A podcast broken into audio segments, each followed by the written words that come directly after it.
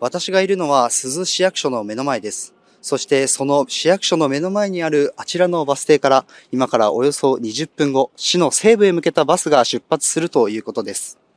今日から再び市民の身近な足として走り始めました。今日午前8時前、地震後初めてのバスがこちらの停留所に到着し、運行が再開されました。早速今朝、バスを利用したこちらの女性は、地震で亡くなった夫の死亡届を出すため、市役所を訪れたといいます。市役所行きます。お父さん地震に死んだの。またよろしくお願いしますってたの。はいはいって言った。よかった。嬉しいわ、本当に。今日再開されたのは、珠洲市の中心部と野呂市町や大谷町などを結ぶ5つのルートです。また、多くの人が避難生活を送る指定避難所と、市の中心部を往復する臨時のバスも、火曜日と木曜日に限り運行されるということです。この鈴バスは、市民の生活を支える無料の路線バスとして、おととし3月から運行されてきましたが、能登半島地震により9台のバスのうち2台が津波の被害で故障し、運行ができなくなっていました。前まで出てきて、今後ぶつかったや津波で浮いて、壁にぶつかったんです。ええ、本当です。へこんでますね。ええ。避難所におる方が結局、買い物かなんかで出るにも足がないからです。珠洲市は今後、被災した道路の復旧状況や市民の要望などを受け、本格再開に向けルートの見直しを進めていきたいとしています。以上、珠洲市から中継でした。これから明日にかけての石川県輪島市の天気です。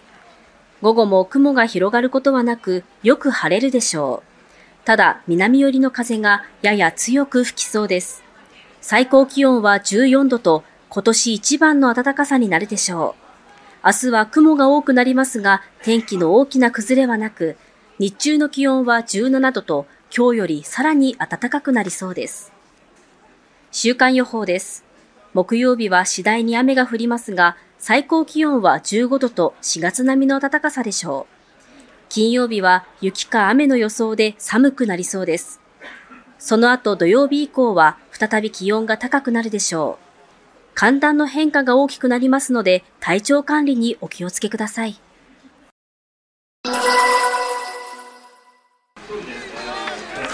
サンフランシスコの繁華街で自動運転のタクシーが群衆に取り囲まれスケートボードで窓が壊されそうになっています。消防によりますと襲撃を受けたのは自動運転タクシーを展開するウェイモが運行するロボットタクシーで窓が破られた後花火が投げ込まれ炎上したということです。当時客は乗っておらず怪我人はいませんでした。襲撃の理由は明らかになっていませんがロイター通信によるとサンフランシスコなどでは先週も自動運転のタクシーが自転車に乗った人と接触するなど自動運転に絡んだ事故が相次いでいて反発も起きていたということです警察が詳しい経緯を調べています